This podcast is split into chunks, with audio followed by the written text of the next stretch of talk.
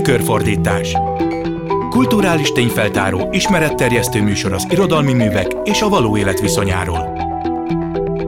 Tükörfordítás jó napot kívánok! A Klubrádió mikrofonjánál Pályi már köszönti Önöket. Ebben a műsorban szövegek és beszélgetések segítségével általában olyan szemszögeket villantunk föl, amelyekről máskor kevesebb szó esik. Ma az 1944-es magyarországi zsidóüldözés és népírtás egy ritkán tárgyalt részletéről fogunk beszélni, mégpedig a cionista ellenállásról. Ebben Novák Attila történész lesz a segítségünkre, valamint az egykori résztvevők visszaemlékezései, amelyeket Asher Cohen történész jelentetett meg. Felvezetésként most előbb azonban hallgassuk meg Borbély Szilárd haszít szekvenciái közül a zsidótlanítás szekvenciáját Kornis Mihály előadásában. Egy nap Isten azt mondta, zsidótlanítás.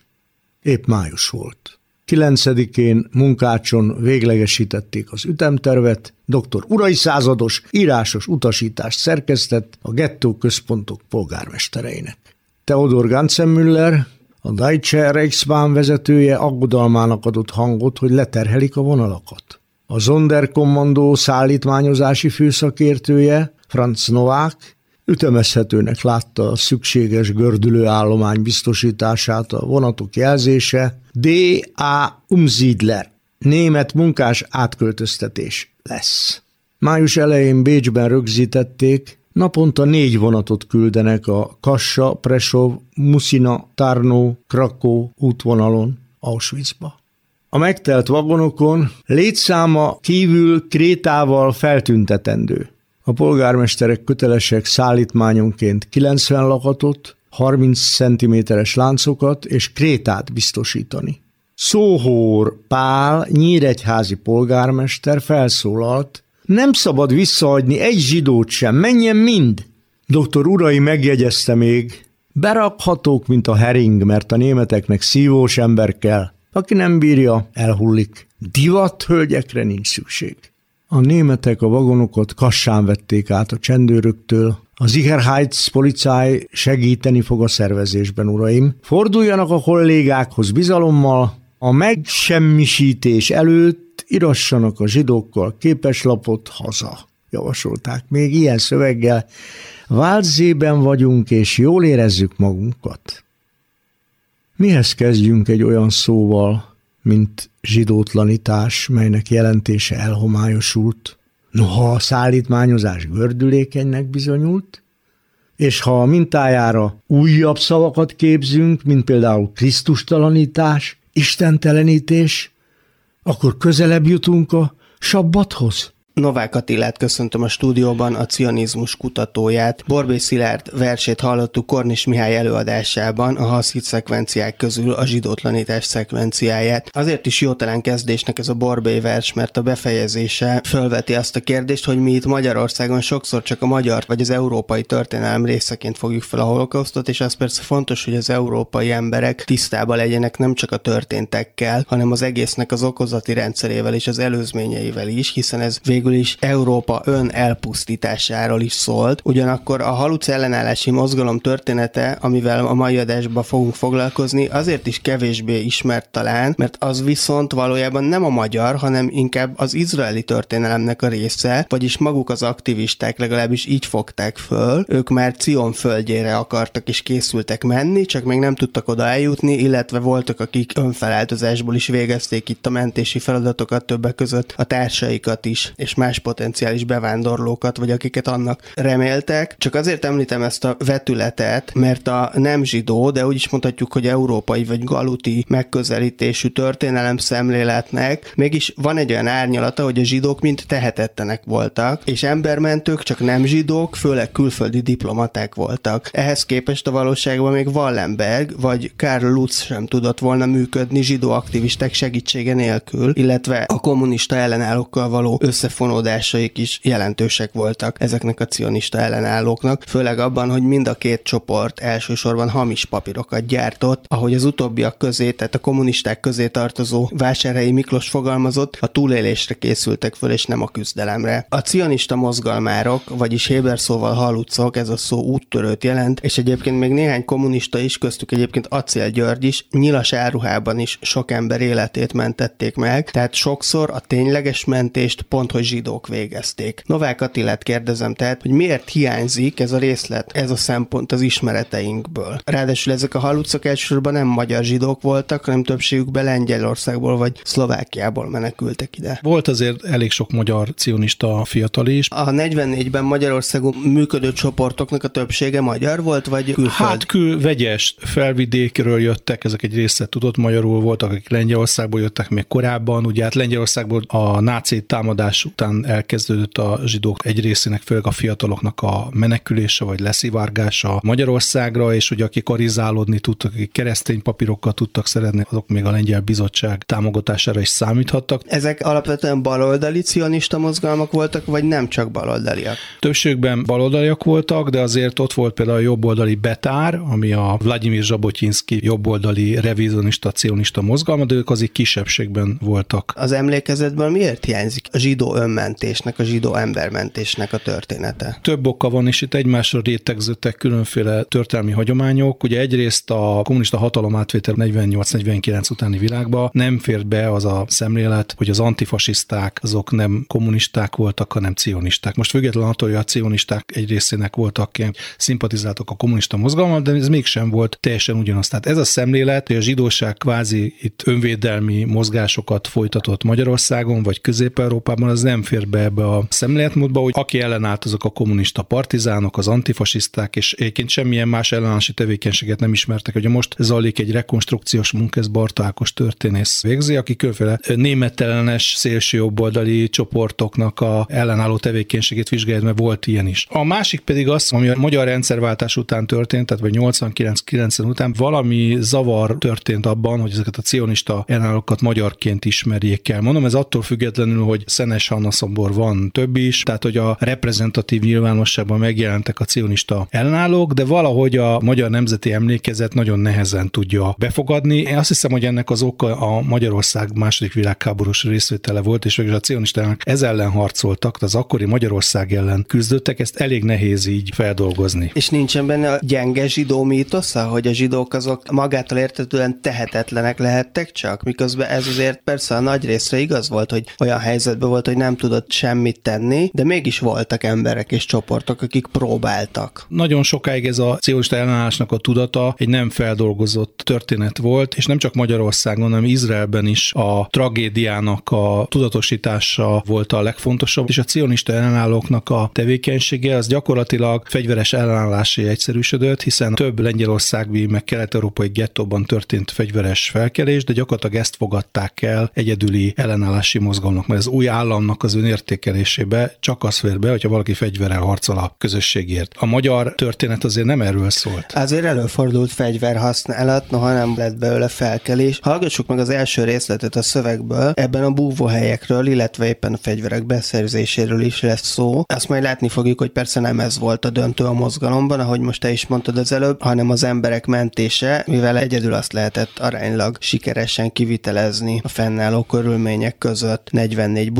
Budapestjén. A szöveget Valc Péter, az emlékezéseket pedig Pertics Villő Forra Járon és Sas Zoltán olvassa föl a Serkoány könyvéből, és utána majd erről a könyvről is beszélgetünk. Az első fegyverszerzési és bunkerépítési erőfeszítésekre még a német megszállás előtt került sor. Isztambuli utasításokat követve felállították a Hagana bizottságot, és ezzel egy időben beszerezték az első pisztolyokat is. Ezek fő forrása a budapesti fekete piac volt. A legtöbb fegyver magyar dezertőröktől származott, vagy katonai raktárakból lopták őket, és bárki megvehette őket, a hajlandó volt fizetni értük. Nehéz megbecsülni pontosan mennyi fegyver volt ekkor az ellenállás birtokában, de szinte biztos, hogy nem több, mint néhány tucat különböző típusú fegyverről van szó, és meglehetősen kevés töltényről. Az első időszakban a búvóhelyek legtöbbje lakásokban volt Budapesten, és olyan tagoknak adtak otthont, akiknek minden kapcsolatot meg kellett szakítaniuk a külvilággal. Sok tag még nem rendelkezett megfelelő papírral, vagy nem szívesen használta azokat. Néhányan még a legjobb iratokkal is féltek az utcán sétálni, úgymond zsidó kinézetük miatt. Kevés ilyen lakás volt, mivel a tulajdonosok nem szívesen adták ki ezeket fiataloknak. Néha a bunker rejtekhelyből csapdává vált. Egyszer, amikor a helyi Hasommer Hatzair vagy tíz tagja elfoglalt egy bunkert, följelentették őket, és mindannyiukat letartóztatták. A Hanoár Hacioni búvóhelye egy rózsadombi barlangban volt. Az itteni barlangokat különféle szervek felügyelték, néha még át is kutatták őket. A Hanoár Hacioni tagjai egy kevéssé ismert barlangot alakítottak át búvóhelyé, amely luxusvillák szomszédságában egy keresztény mérnök háza mellett volt. Borsodi Dov,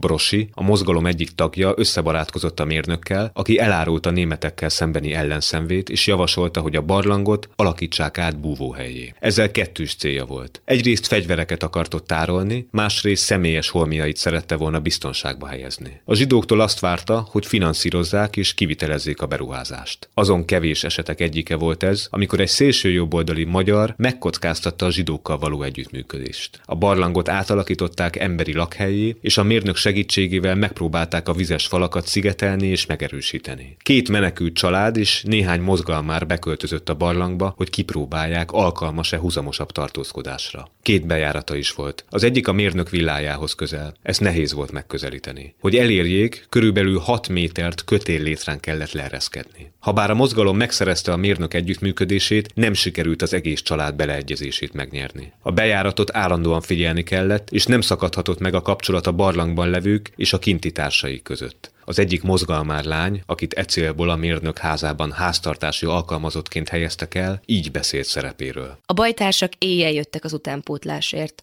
amit nappal vittek a szobámba. Körülbelül három hét múlva megtudtam, hogy a rendőrség figyeli a házat. Amikor megbizonyosodtam erről, elhatároztam, hogy elmegyek. Weiss Mordehai, aki a kezdetektől intézte az ügyeket, így mondta el a történet végét. Szerencsére a barlangba küldött rendőrkutyák füstölt húsra bukkantak, és ezzel befejezetnek tekintették feladatukat. Hozzátartozik, hogy a mérnök segítségével hivatalos igazolást szereztünk arról, hogy barlangkutatók vagyunk, így az ott létünk legális volt. Az egész kísérlet teljes kudarcként végződött. Amikor kihoztuk az embereinket a barlangból, kiderült, hogy a nedvesség elviselhetetlen volt. Megbetegedtek, és kihullott a foguk. Egyéb visszaemlékezések is rendelkezésünkre állnak, amelyekből megtudhatunk valamit a mozgalom szellemiségéről, a bunkerek cionista jellegéről és az ott folyó kulturális életről. Szántó Smuel így számol be erről. Az volt a feladatom, hogy a közösségi és kulturális életet szervezzem meg. A feleségem volt a mozgalom összekötője, és néhány elvtársam segítségével elkezdtem mozgalmi újságot szerkeszteni. Ha jól emlékszem, az újság címe Élet a bunkerben volt. Több példányt készítettünk írógépen, és a feleségem vitte el ezeket a mozgalom központjába. Ott aztán szétosztották őket a többi egységünk között. A legtöbb cikket mi magunk írtuk, és mivel tudtuk, hogy a példányok másokhoz is eljutnak, sokat foglalkoztunk a cionista gondolatkörrel, és azzal a felvetéssel, hogy ellent kell állni a fasiszta rezsimnek. Sok cikk élesen bírálta a fennálló rendszert. A példányok némelyike elkerült a hatóságokhoz is, és amikor elfogtak bennünket, sokunkat azért vertek meg, mert tudni akarták, ki írta a cikket. Bár gyakorlatoztunk fegyverrel a bunkerben, főként pisztolyjal, nem volt ellenállási tervünk. Elég naivak voltunk. Nem állt őrség a bunkeren kívül, és mivel fáztunk, betömtük a vészkiáratot. Novák Attilával beszélgetünk az 1944-es magyarországi cionista ellenállásról a Serkoan könyve alapján, amely Juhász Borbála nagyszerű és olvasmányos fordításában jelent meg magyarul 20 évvel ezelőtt. Picit beszéljünk is a könyvről és a szerzőről most még a konkrét részletek előtt. A Serkoan magyar származású történész volt. Mit kell tudnunk róla, és hogyan érdemes tekintenünk erre a munkájára? Magyar származású történész professzor a Hajf Egyetemen tanított, szakmailag rendkívül magas színvonalú könyveket adott ki. Magyarországon a rendszerváltástán megkezdődött az ő könyveinek a kiadása. A Halóci ellenállás könyve az először 1984-ben jelent meg Héberül, és aztán 2002-ben adták ki magyarul. Egyébként Randolph Elbrehem, Karsai László és Pető Andra ismertették a kötetet. Egy elég komoly ilyen mainstream történészi támogatottságban részesült a kötet, feldolgozza főleg a Jadvasimben meg más helyeken található visszemlékezések alapján ezeknek a cionista fiatal fiataloknak a magyarországi tevékenységét. Ugye ez sok rétű volt. Beszéljünk picit a mozgalmárok Jó. életéről. Egy későbbi részben majd hallani fogjuk, hogy például a tagokat úgymond már-már családi kötelékek fűzték össze, és ez túllépett, úgy írja Asher Cohen, az ellenállás tevékenysége vagy az ideológiája által megkövetett határokon. Tehát, hogy ez például mit jelent? Ez kiderül a szövegből, hogy többen is házas párok voltak a tagok közül, de például mennyire lehetett magánéletet élni abban az időben, vagy mekkora tere tudott lenni ilyen helyzetben az intim viszonyok fenntartása fenntartásának? Hát azért ezek megvoltak korábban, amikor a 30-as években a baloldali cionista fiatalok csoportjait, vagy különféle helységét felszámolta a rendőrség, akkor az egyik vádpont volt előttük, hogy erkölcstelen életformát folytatnak, tehát a cionista baloldal egy eléggé mai szemmel ilyen szabados életformát. Akkor nem úgy kell őket elképzelni, mint a Rosa Luxemburg féle kommunistákat, hogy hittek abba, hogy egyszer van szerelem az életben, hanem inkább a 68-asok, akik promiszkúsak voltak. Ezt azért nem mondanám, meg az időse volt egyébként erre alkalmas, hiszen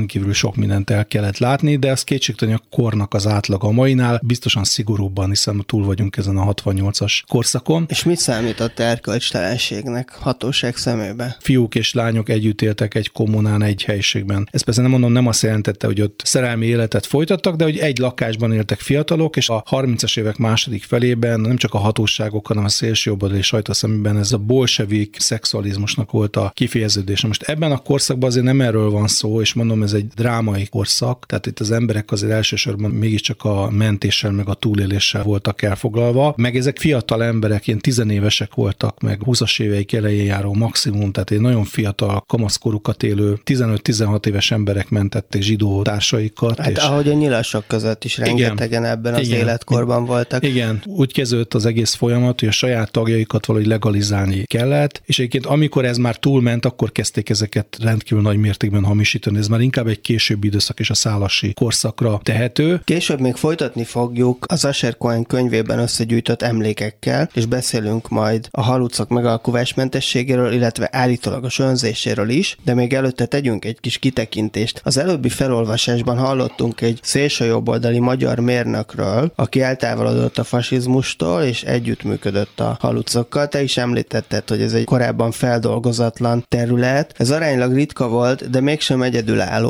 Nézzük meg ennek egy jelentékeny esetét Lengyelországból. Zofia Kosszak Csucka elkötelezett antiszemita létére. A népírtást látva nem csak szembefordult a gyilkosokkal, hanem ő volt az első szervezett zsidómentés kezdeményezője. Most ezt a felhívását hallják Grisnik Petra színművésznő előadásában. A Varsói gettóban, a világtól elvágó fal mögött több százezer elítélt várja a halált. Nem létezik számukra esély a megmenekülésre, nem érkezik sehonnan segítség. A meggyilkolt zsidók teljes száma meghaladja már a milliót, és ez a szám minden nappal nő. Odavész mindenki. Gazdagok és szegények, öregek, nők, férfiak, fiatalok, csecsemők, haldokló katolikusok Jézus és Mária nevével ugyanúgy, mint óhitűek. Mindannyiuk vétke az, hogy a zsidó népbe születtek, amelyet Hitler megsemmisítésre ítélt. A világ nézi ezt a bűntényt, borzasztóbbat, mint minden, amit a történelem látott, és hallgat. Védtelen embermilliók lemészárlása megy végbe egy általános baljóslatú hallgatás közepette. Hallgatnak a hóhérok, nem hivalkodnak azzal, amit cselekszenek. Nem emeli fel a hangját Anglia, sem Amerika, még az övéi minden sérelmére oly régóta érzékeny befolyásos nemzetközi zsidóság is hallgat.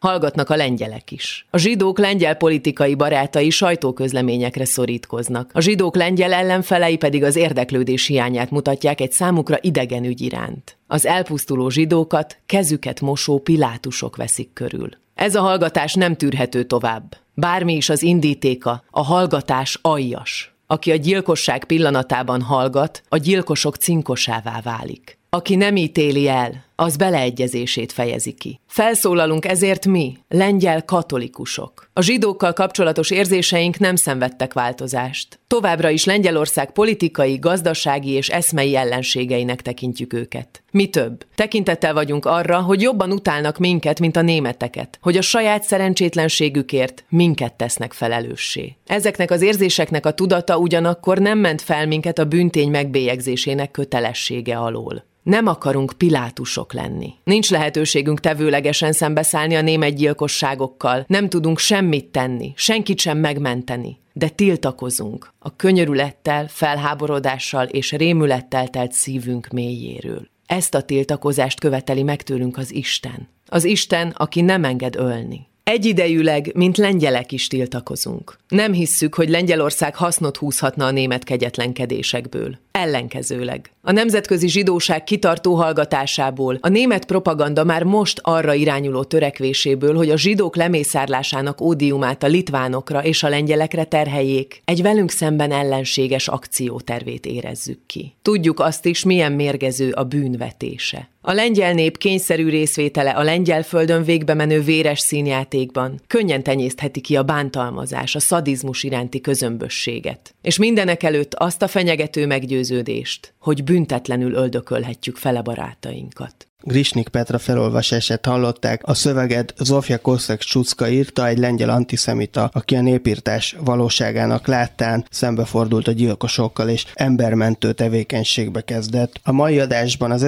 1944-es zsidóüldözés kevésbé ismert részeiről beszélünk, főleg a budapesti cionista fiatalok ellenálló tevékenységéről, a stúdióban Novák Attila történész a vendégem. Később is elő fognak kerülni még a magyarországi emlékezésekben is olyan emberekkel való együttműködések, akik korábban jobboldaliak voltak, és aztán szembefordultak a nácikkal. Erről mit tudunk most? Mennyire volt gyakori vagy ritka? Előfordult, egyrészt voltak németellenes magyar jobboldaliak, akik szembefordultak az akkori magyar hatalom, és próbáltak az ellenállásba is bekapcsolni. És ahogy a háború vége felé közeledett, és ezt mindenki látta, már egyre többen akarták menteni a bőrüket, és próbáltak kapcsolatot kialakítani egyes magyar ellenállókkal, de nem volt egy központi szerv, ami ezt összehangolta volna, hanem különféle, ugye a horti korszakban burjánoztak ezek a szélsőjobboldali paramilitáris alakultak, és olyan kapcsolati hálókat tartottak fenn, amit aztán mozgósítani lehetett ezekben az időkben. Csak hogy egy példát nem csak Szalai Pál nyiraskereszteseknek volt a rendőrségi összekötője, és aztán később bekapcsolt Wallenbergnek az embermentő tevékenységébe is, és ilyenek is voltak. Voltak olyan szélsőjobboldaliak, akik vagy humanitárius okokból, vagy egyszerűen számításból megpróbáltak segíteni az embermentők tevékenységét. Folytassuk most egy hosszabb részlettel, illetve emlékezés csokorral a Serkoen könyvéből. A felolvasásban szerepelni fog a tiul fogalma, ami a Romániába való átszöktetést jelenti. A részleteket Valc Péter, Sas Zoltán, Forrai Áron és Pertics Ville olvassa föl.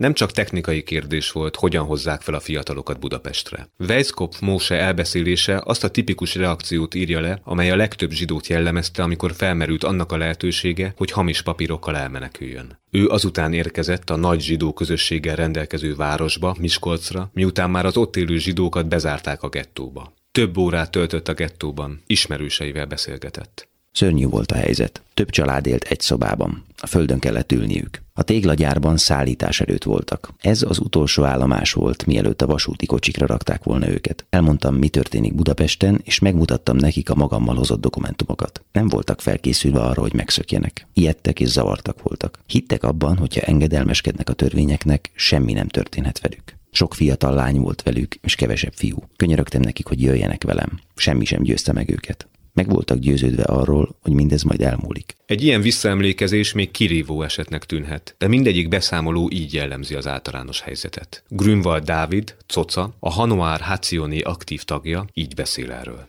Április elején fő feladatunk az volt, hogy kimenekítsük az elvtársainkat a vidéki városokból. Lévi Simontól árja papírokat kaptam, és a szüleimhez mentem, hogy megpróbáljam megmenteni őket. Ott a magyar zsidókra teljesen jellemző jelenség fogadott. Szüleim semmilyen törvénybe ütköző cselekedetet nem voltak hajlandók elkövetni, és fel voltak háborodva, hogy a lengyel menekültek rossz útra vezettek. Velük mentem a nyíregyházi gettóba.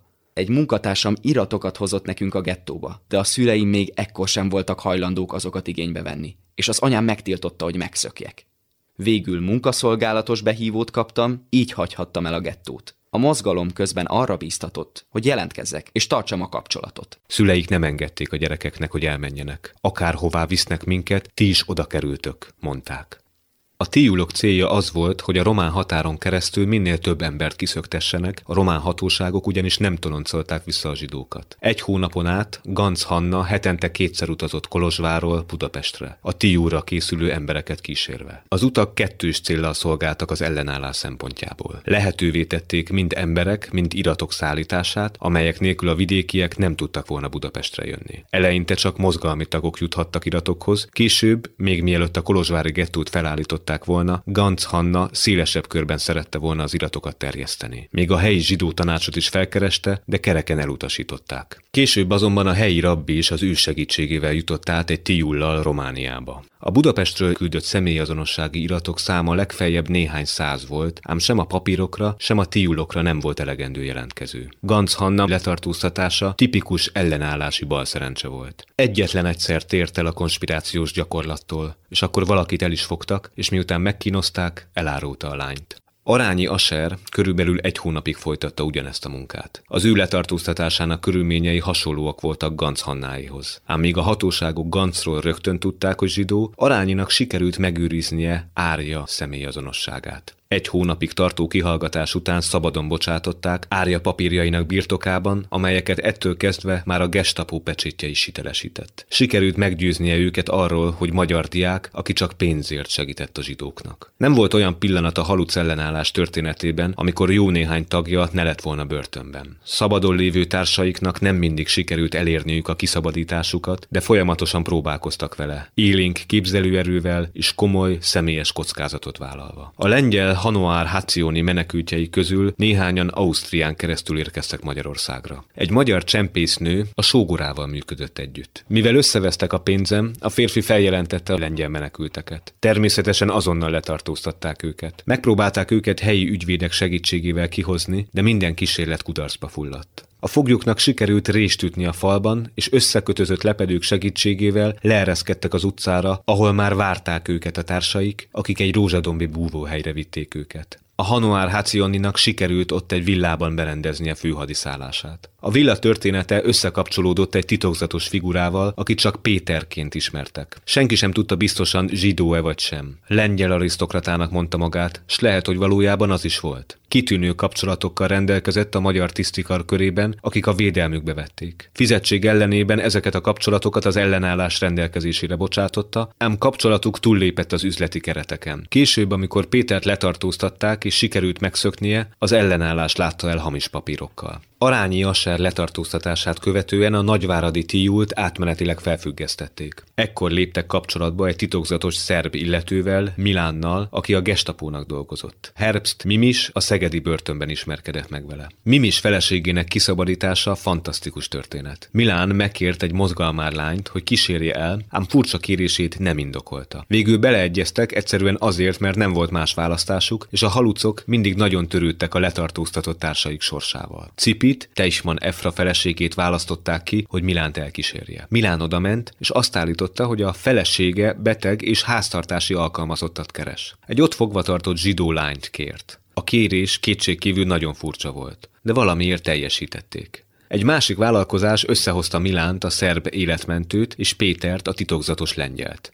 Mind a mai napig tisztázatlan Milán kiléte is. Nem tudjuk, mi mozgatta és milyen kapcsolatban állt a nácikkal. Egy azonban biztos, több ember életét mentette meg. Csodálatos és megdöbbentő, hogy az emberek milyen készségesen vállalták a veszélyt, hogy egy elvtársukat kiszabadítsák. Még nagyobb csodát jelent azoknak a készséges segítsége, akik minden látható ok nélkül szánták rá erre magukat. Ez utóbbiak közé tartozik az az SS legény is, aki a Bocskai úti táborban volt őr a Kastner féle transport indulását megelőző időkben. Csak a keresztnevét ismerjük. Fritz. Körülbelül 18 éves volt, és jobban foglalkoztatta az, hogyan szerezzen egy szájharmonikát, mint a háború. Révész Perec lépett vele kapcsolatba, és amikor átadta a fiatal németnek régi álmát, a szájharmonikát, azt szinte mindenre hajlandó volt, hogy meghálálja az ajándékot. Egy igazi SS katona nagy kincset jelentett az ellenállásnak. Habár kétségeink vannak, tudta-e Fritz mit csinál valójában. Az olyan ritka esetek egyike volt ez, amikor sem anyagi, sem ideológiai indítéka nem volt az együttműködésnek. Egyszerűen a rafináltság hiánya volt ez. Olyan tulajdonság, amely majdnem teljesen kiveszett 1944 közepének Budapestjéből.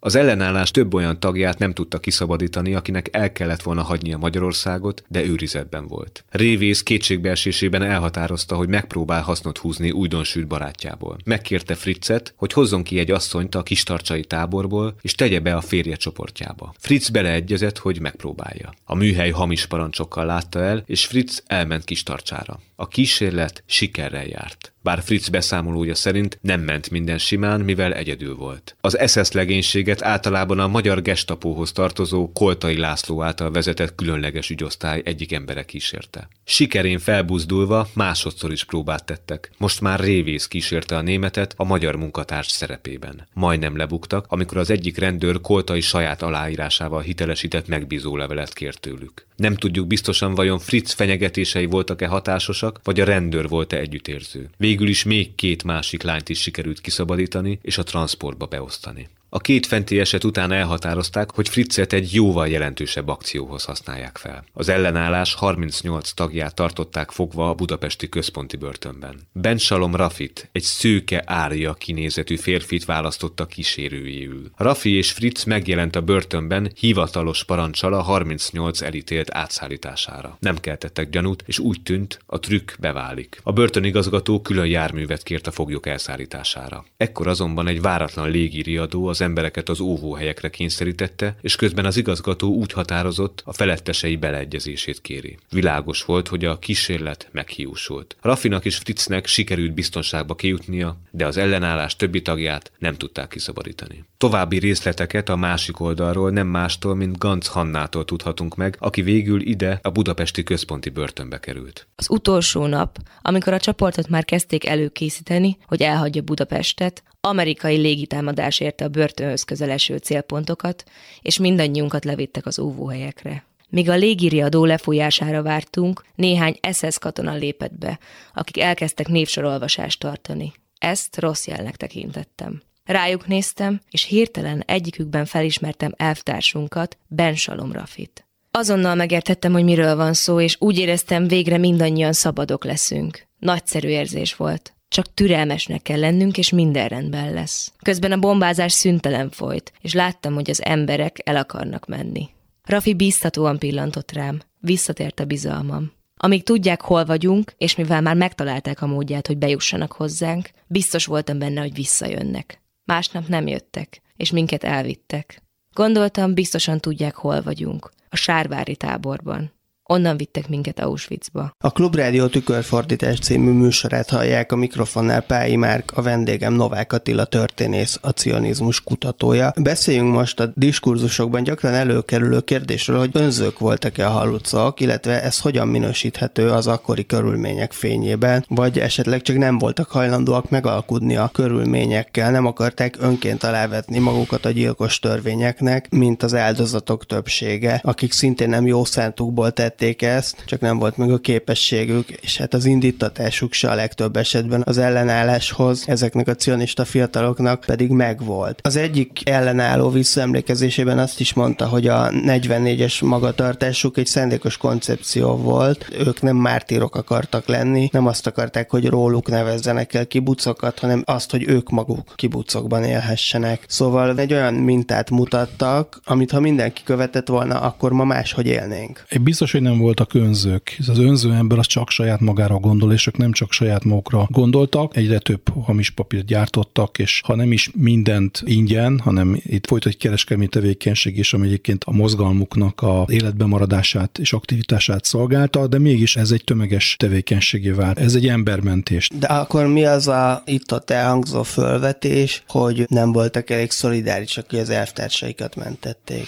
Ők úgy gondolták, hogy ők az élcsapat, az élcsapatnak mindenki mindenképpen életben kell maradnia. De ugyanakkor ezen meg túlléptek, és nem az utcán bárkinek károsították, de a saját környezetükben minél több embernek próbáltak hamis papírt szerezni, és nem is fair elvárni egy ilyen közegben élő emberektől, hogy mindenkit megmentsenek. Ugyanakkor messze túlmentek azon, amit várni lehetett tőlük. Hány olyan ember volt, aki nyilas vagy más ilyen karhatalmi egyenruhában működött? Több tucat. Nagyon híres eset volt a Megyeri Májer József. Mindjárt az... halljuk is egy visszaemlékezését. Aki egyébként a háború után beállt a rendőrséghez dolgozni, de annyira elege lett a kommunista pártnak a hatalmából, illetve látta azt, hogy nem akarnak a cionistákkal együttműködni, végül ott hagyta az egészet. Picit erről is beszéljünk. Most még hátra vannak a felolvasásból a legrázósabb részek, amelyek a konkrét nyilas uralom idején játszottak le, de erről, hogy mi lett velük 1945 után, mondjuk azért még pár szót, többségük már a Héber nevén szerepel ebben a történetben. Volt-e olyan dilemmájuk például az aliázás kapcsán, mint mondjuk Szilágyi Ernőnek, aki azért nem ment ki Izraelbe, mert megsejtett említette, hogy rá is az várhat, ami Kastnerrel valóban megtörtént, hogy az úgymond igazságtalan viselkedése miatt lelőtték a nyílt utcán, ugyanis Kastner megmentett 1600 embert, viszont saját magát is kimenekítette is. A többiekkel már nem foglalkozott, komoly Otto volt az, aki úgymond Budapesten a felnőtt cionisták irányítója volt, őt még a felszabadulás előtt agyonlőtték a nyilasok. De ez a dilemma, amit te is említettél, hogy ha viszont nem ment ki Izraelbe valaki, akkor egy újabb elnyomó rendszerrel kellett that számolnia. A magyar zsidóság nagy tömegei azért szimpatizáltak a Szovjetunióval. Az aktív cionisták jó része is. Volt a vörös asszimiláció, ugyanakkor voltak olyanok, akik ott hagyták a cionista mozgalmat, és a politikusok maradtak, és egy jelentős részük pedig kivándorolt Izraelbe. Te találkoztál is közülük egyik-másik egykori résztvevővel. Milyen volt az ő életük 1945 után? Milyenek voltak ők időskorukban? Többükkel találkoztam. Van is egy szervezet, amit Dávid Gur irányít, aki 90 éves elmúlt. Grósz Dávidként van jelen egyébként a ellenállási mozgalomban. Ezeknek egy jó része nagyon sikeres befutott ember lett. A Dávid Gur mérnök és tervezírodája lett. Volt olyan, aki egy kibucnak a export-importját intézte. Volt olyan, aki katonatiszt lett. Tehát Izraelben komoly pozíciókat vívtak ki maguknak. Integrálódni akartak, a hazájuknak érezték Izraelt, mindent megtettek érte, a múltat le akarták zárni, nem mindenki futott be nagy karrier, de azok is élték a konszolidált életüket, családjuk lett, stb. Hallgassuk meg akkor az 1944. október 15-e utáni részleteket a Serkoen könyvéből és a cionista ellenállók visszaemlékezéseiből. Valc Péter Forrai Áron, Porogi Ádám, Sas Zoltán és Pertics Villő felolvasása következik. Novák Attila történésznek pedig köszönöm szépen, hogy itt volt és segített kicsit megvilágítani ezt a kérdést. Én köszönöm szépen, hogy itt lehettem. Megyeri Májer József, a mozgalom kevés magyar tagjának egyike, aki már a németek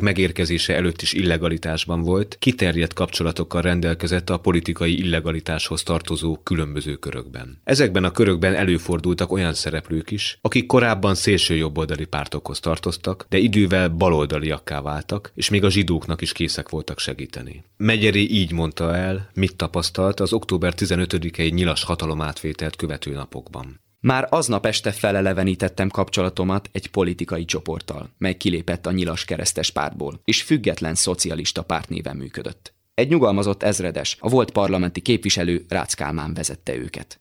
Vele való ismerettségem még azokba az időkben nyúlik vissza, mikor a nyilas keresztes pártot a hatóságok még nyomás alatt tartották. Kaptam tőlük néhány nyilas keresztes pártszolgálatos rangjelzést, kitűzőket és sapkákat. Azokban a napokban még a veterán pártagok sem rendelkeztek ilyen felszereléssel.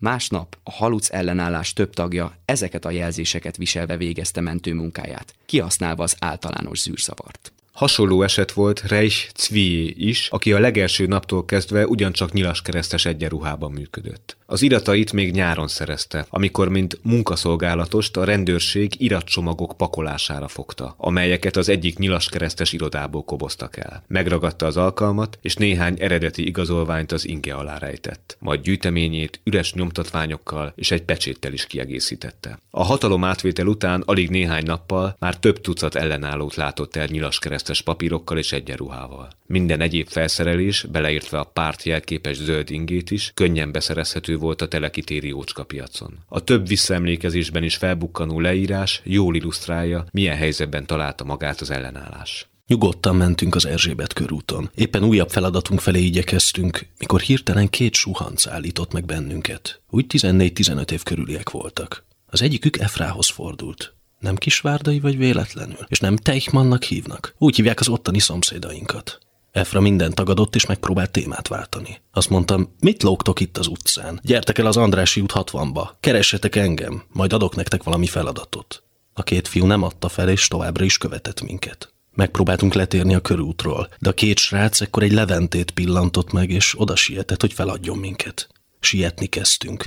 Majd hátulról hallottuk, amint felhúzzák a ravaszt. A kis levente megrázta a puskáját, és utánunk futott. Hirtelen meghallottuk, hogy azt kiáltja, a srácok rólatok árulkodtak. Az egyik kölyök valóban felismerte Efrát. Megfordultunk, és legnagyobb meglepetésünkre rádöbbentünk, hogy a fegyveres Levente nem más, mint Bezalel, a dror aktivistája. Együtt sétáltunk tovább. A tér másik oldalán posztolt egy katona, és a srácok a biztonság kedvéért őt is értesítették rólunk. A katonáról kiderült, hogy patyú az, szintén a drorból. Nyilvánvalóan készültek valamire a környéken. Most mind a négyen együtt mentünk tovább, ebben a meglehetősen nevetséges és zavaros szituációban. Elől ment két nyilas keresztes pártag, utánuk ketten puskával, majd mint egy húsz méterrel hátrébb a két kölyök, aki látni akarta, mi történik. Elértünk a nyugatihoz, és itt cselekvésre szántuk el magunkat. Egy motorbiciklin egy vasutas jött felénk. Efra megállította. Megkérdezte, merre megy a motoros. Azt mondta, ő is arra megy, és megkérte, hogy vigye el. Efra gyorsan eltűnt. Én a másik irányba futottam, és a dror fegyveresei is mind másfelé szaladtak el. Így a gond megoldódott. Fontos tudni, hogy több esetben a nyilaskeresztesek tapasztalatlan, műveletlen emberek voltak. Fő erejük a fegyverük volt. Nem fogták fel annak értelmét, hogy az épület területen kívüliséget élvez, de a kifejezés nagy hatással volt rájuk. A másik érv az volt, hogy ha megsértik a Nemzetközi Vöröskereszt védelmében álló intézményeket, védett házakat, azzal veszélyeztethetik az ellenség által fogva tartott magyar katonákat. Ugyancsak bevált a fenyegetés, hogy valaki azonnal telefonál a külügyminisztériumba. A legtöbben azok közül, akik megpróbáltak próbáltak behatolni az épületbe, tudatlan emberek voltak, és annyira lenyűgözte őket a sok felsorakoztatott név és cím, hogy nem volt szükséges a fenyegetést valóra váltani. November vége felé érkeztek meg az első jelentések a Dunántúl országútjain folyó népírtásról. Először olyan rendőrök útján, akik mélyen megrendültek a szörnyűségek láttán. Majd azok a követségi képviselők is megerősítették mindezt, akiket a védenceik neveit tartalmazó listával küldtek a megmentésükre. Kepes Imre, aki megtette a hegyes halom felé vezető utat, a következőket mondta a segítő próbálkozásokról. Mikor a gyalogmars kezdődött, kiküldtek az útvonalra, hogy próbálja kiszedni embereket. Menjek el a határig, számoljak be arról, mit láttam, és igyekezzem segíteni. Mindenütt a Nemzetközi Vöröskereszt nevében léptem fel. Fontos feladatokra úgy mentem, hogy a Vöröskereszt autója vitt hogy miért éppen engem küldtek? Elsősorban is, mert nem néztem ki zsidónak. Jó debreceni kiejtésem is volt. Ha akartam, úgy mondtam a lóvégit, akár a debreceni cív is az öreg templom töviben. Németül is beszéltem, de nem úgy, mint a magyarok, hanem mint a németek. S kellett szlengben. Emberi kontaktust tudtam teremteni mindenkivel. Tudja, hogy van az. Vidéki fiú voltam. Láttam a magyar urakat, hogy mulatnak, hogy cigányoznak. Felszedtem alűrjeiket, magatartásukat, modorukat, azt a bizonyos valamit, ami első látásra és csalhatatlanul megkülönbözteti a jó házból való úrifiút a többi embertől. Noha nem lehetett semmit tenni, de mégis kellett valamit csinálni. A csúnya novemberi napokban kőbányára küldtek. A téglagyárban vagy ezer ember állott transportra készen. Nem tudtam egyebet tenni, mint hogy visszatartsák a transportot másnap reggelig. Másnap reggel aztán a fele hiányzott. Velem együtt. Aztán a lábamat többet kőbányára be nem tehettem. Budapesttől az osztrák határig vagy háromszor tettem meg az utat, hogy egy 7-800 emberből álló gyalogmarsoszlopból kiszedjek embereket. Már nem tudom, hogy 100 vagy 200 embert sikerült egyenként a nálam lévő sucpasszok alapján kivenni a transportból és visszahozni Budapestre, védett házba vagy a gettóba. December 24-én, aznap, amikor bezárult az ostromgyűrű, a szüleik nélkül elhelyezett gyerekeket két otthonból is elvitték. A vörös kereszt és a svéd követség tiltakozása is hiába valónak bizonyult. Először a Radecki laktanyába vitték őket, a város másik végébe. Az épület evakuálása közben három gyereket és három felnőttet, köztük két idős asszonyt meggyilkoltak. Az egyik nevelő így írta le az esetet. Órákig álltunk a laktanya udvarán. Négy-öt nő és idősebb férfi, és vagy ezer gyerek, szemben több tucat fegyveres gyilkossal. Csak abban reménykedtem, hogy útközben a bátrabb fiúk el tudnak majd szökni. Egy, már előre elkészített terv szerint ilyen esetben azonnal megadott címekre kellett menniük. A svájci és a svéd követségre, Komoly Otto irodájába, a Vörös Keresztes épületbe, és a cionista ellenállás főhadiszállására, és segítséget hívniuk, hogy a többi gyerek életét megmentsék. Két órakor mozgást észleltem a tábor kapujánál. Egy tiszt érkezett, és kiadta az utasítást, hogy az összes gyereket vigyék a gettóba. Később megtudtam, hogy fiatal hírvivőink valóban elértek rendeltetési helyükre. Mindegyik címe jelentették a történteket, és így vittek ki bennünket még idejében a katonai táborból. Egy nap a Nagyfuvaros utcai gyermekotthont nyilasok támadták meg. A személyzet azonnal telefonált komolynak. Kepest azonnal elindították, bőrkabátot, elegáns aktatáskát, aranykeretes szemüveget viselt. Kepes saját visszaemlékezése kiválóan példázza, milyen sokféle összetevőből állt egy sikeres mentés. Egy este telefonáltak komoly irodájába, hogy az egyik gyermekotthonba benyomultak a nyilasok. Állítják már sorba a gyerekeket. Viszik el. Üljek be az autóba, menjek ki. Amire emlékszem az az, hogy a legközelebbi kocsmában leültünk a parancsnokkal, és elkezdtünk inni. A kis rojálban fejeztük be a mulatást. Ott ébredtem fel. De nem is vittek el egy gyereket sem. A parancsnokkal azután is jó viszonyban maradtunk. Ápolgattam, öntözgettem barátságunk virágát. Egy nap felhívott telefonon, és elmondta, hogy az egyik pozsonyi úti védett házba kiszálltak a Margit körúti nyilas főhadiszállás emberei, akikkel ő rivalizált, akik borsot törtek az óra alá. Hogy közli velem, talán ki akarok nézni és megnézni, mi van ott, rendben van-e az ügy. Én aztán akartam kinézni, és időbe jöttem. Egyszer nagyon megjárhattam volna. Szamosi Géza régi aktív cionista futott Komoly Ottohoz, hogy az apját elfogták, és elvitték a Svábhegyre, a magyar gestapóhoz. Komoly szólt nekem, hogy vedd a kocsit, Laci, erre fel és csinálj valamit. Három szobán keresztül kellett az illetékest megkeresnem. A híres Koltai László volt. Ahogy bemutatkoztam ugyanazon a néven, megkezdődött a beszélgetés, hogy melyik koltai ágból való vagyok. De én mondottam, hogy én magyarosítottam a nevem, eredetileg Kugelhubernek hívnak, és Volksdeutsch vagyok. Koltai mondta, hogy az ilyen zsidókkal való foglalkozás nem lehet valami kellemes. Ezt aztán teljes meggyőződéssel állíthattam. De hát ez a hivatali beosztásom a Nemzetközi Vöröskeresztnél. Végül is kiszedtem a Szamosi Géza apját, a Schlesinger bácsit, és autón hazavittem.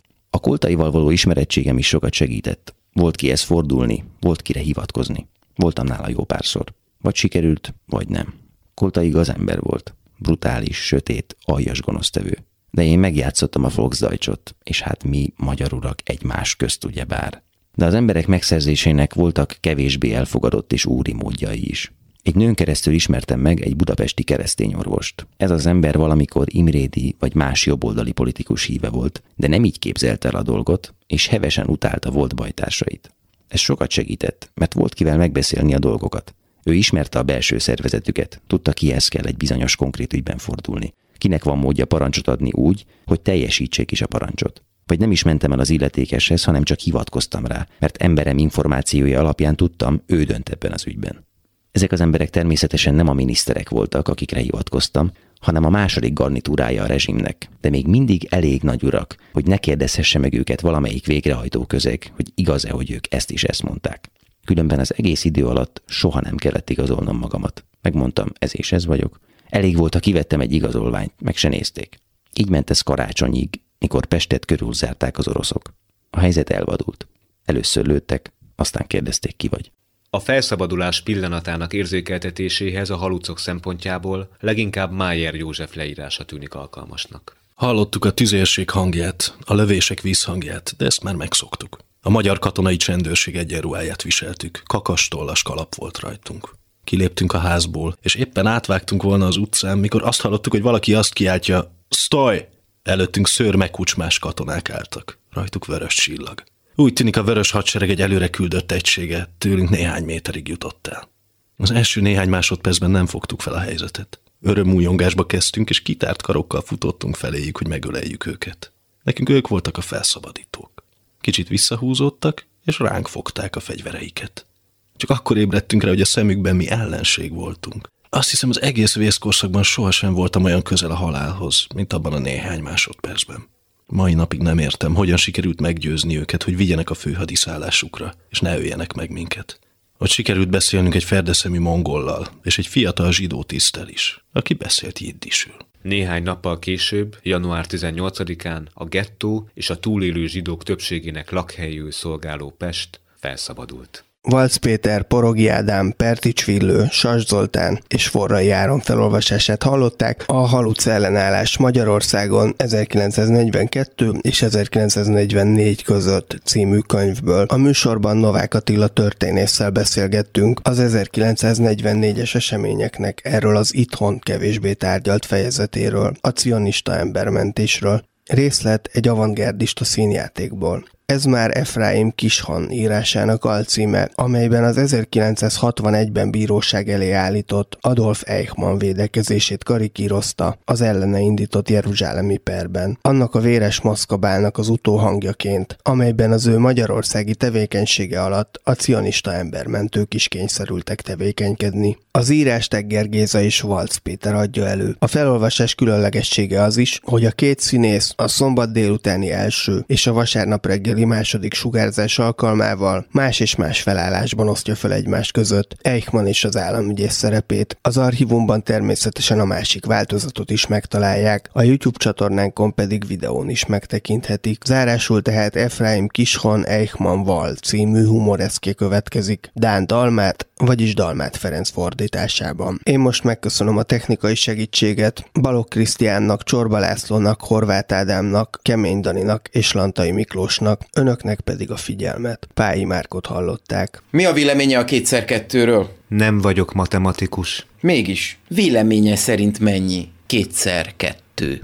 A számtani műveletek sosem tartoztak hatáskörömbe. Amennyiben mégis felmerült ilyen természetű probléma, tüstént átszármaztattam az illetékes ügyosztályokhoz. A döntés minden esetre Schulz kezében volt. Szóval nem tudja mennyi kétszer kettő. Nem vagyok kompetens. És ha én azt mondom magának, hogy maga nagyon is jól tudja, mennyi kétszer kettő? Schulz foglalkozott a számokkal. Valányszor meg akarta tehát tudni, hogy mennyi kétszer kettő. Elment Schulzhoz. Nem feltétlenül, telefonon is megérdeklődhettem. Ambátor, engedessék megjegyeznem, hogy Schulzot 1943 őszén Salzkammergutba helyezték át, és ott találkoztam vele Lupkénél. Lupke tudta mennyi kétszer kettő? Nem tudom, kérem, sosem fordultam hozzá ezzel a problémával. Schulzal álltam kapcsolatban. Schulz tehát tudta a megoldást a kétszer kettőre? Nem tudhatom, mert nem voltam a helyében. De feltételezhető, hogy Schulz tudta, ugyebár. Mindenkor tartózkodtam feletteseim bírálatától. Mennyi jött ki Schulznak? Nem emlékszem. Akkor hogyan magyarázza meg, hogy a 6021-es számú okmányra maga feljegyezte kétszer kettő egyenlő négy? Ilyen nincs. Nézze meg, maga írta ezt? Hmm, uh-huh.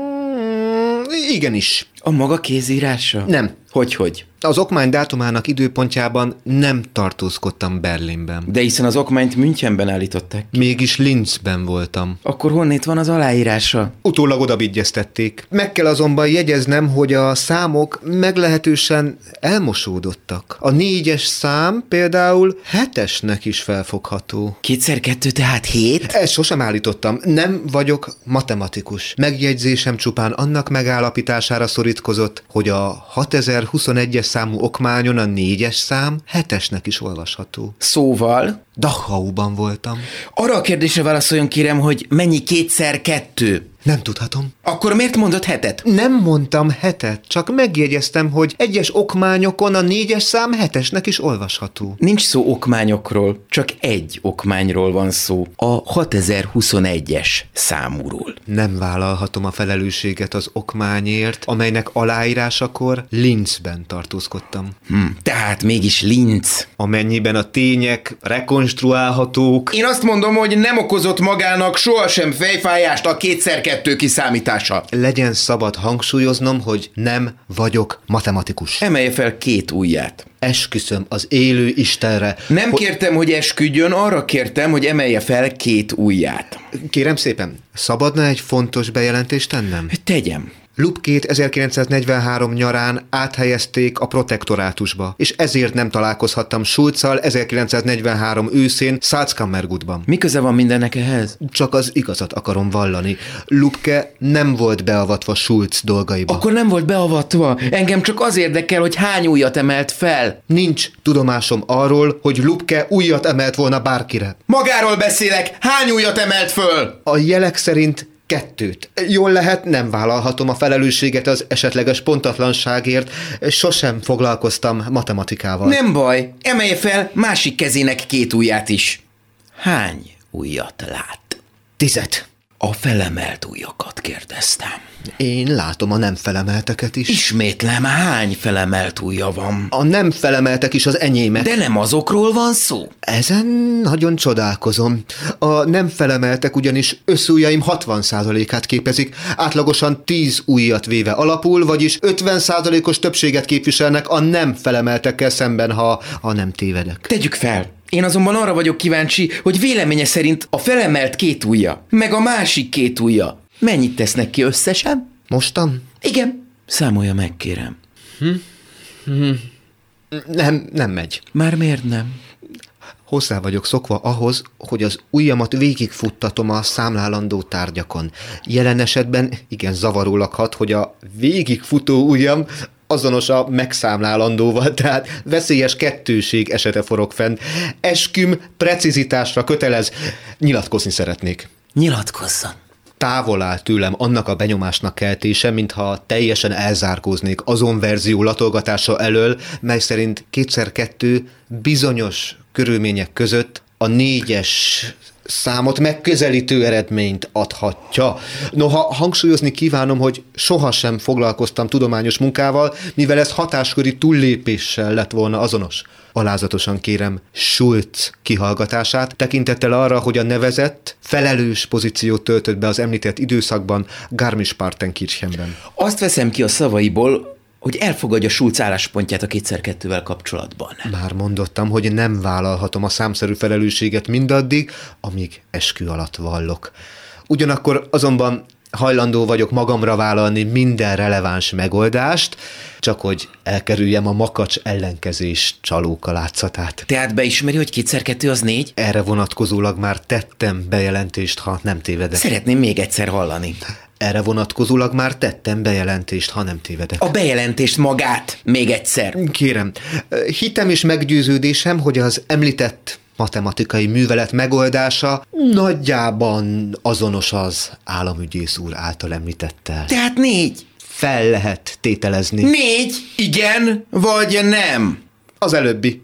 Köszönöm. Csak ennyit akartam tudni. Tükörfordítás Kulturális tényfeltáró, ismeretterjesztő műsorunkat hallották.